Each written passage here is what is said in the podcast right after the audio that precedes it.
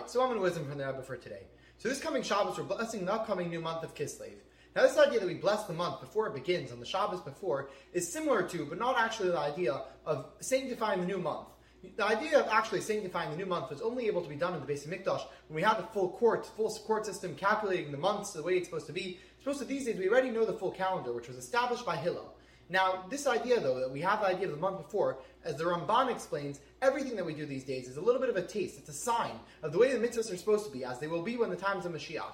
And therefore, this idea that we bless the new month is similar to the idea of bringing down the energy which they would do then by sanctifying the new moon. In general, the Jewish people are compared to the moon. As the moon starts off very, very small, but it grows and it gets bigger and bigger. And sometimes they get defeated, but it continues to get stronger and stronger. This is the idea that we're sanctifying when we bless the new month. We're giving energy just like the Jewish people should, even if we're going through a hard time, be able to grow, to get bigger and bigger, to a full size. So in the Shabbos before, we give blessings to bring down this energy. Perhaps this is the idea that the Frierdiker Rebbe, the previous Rebbe, instituted that we should say Tehillim and farbreng on the Shabbos of Shabbos Mevorchim.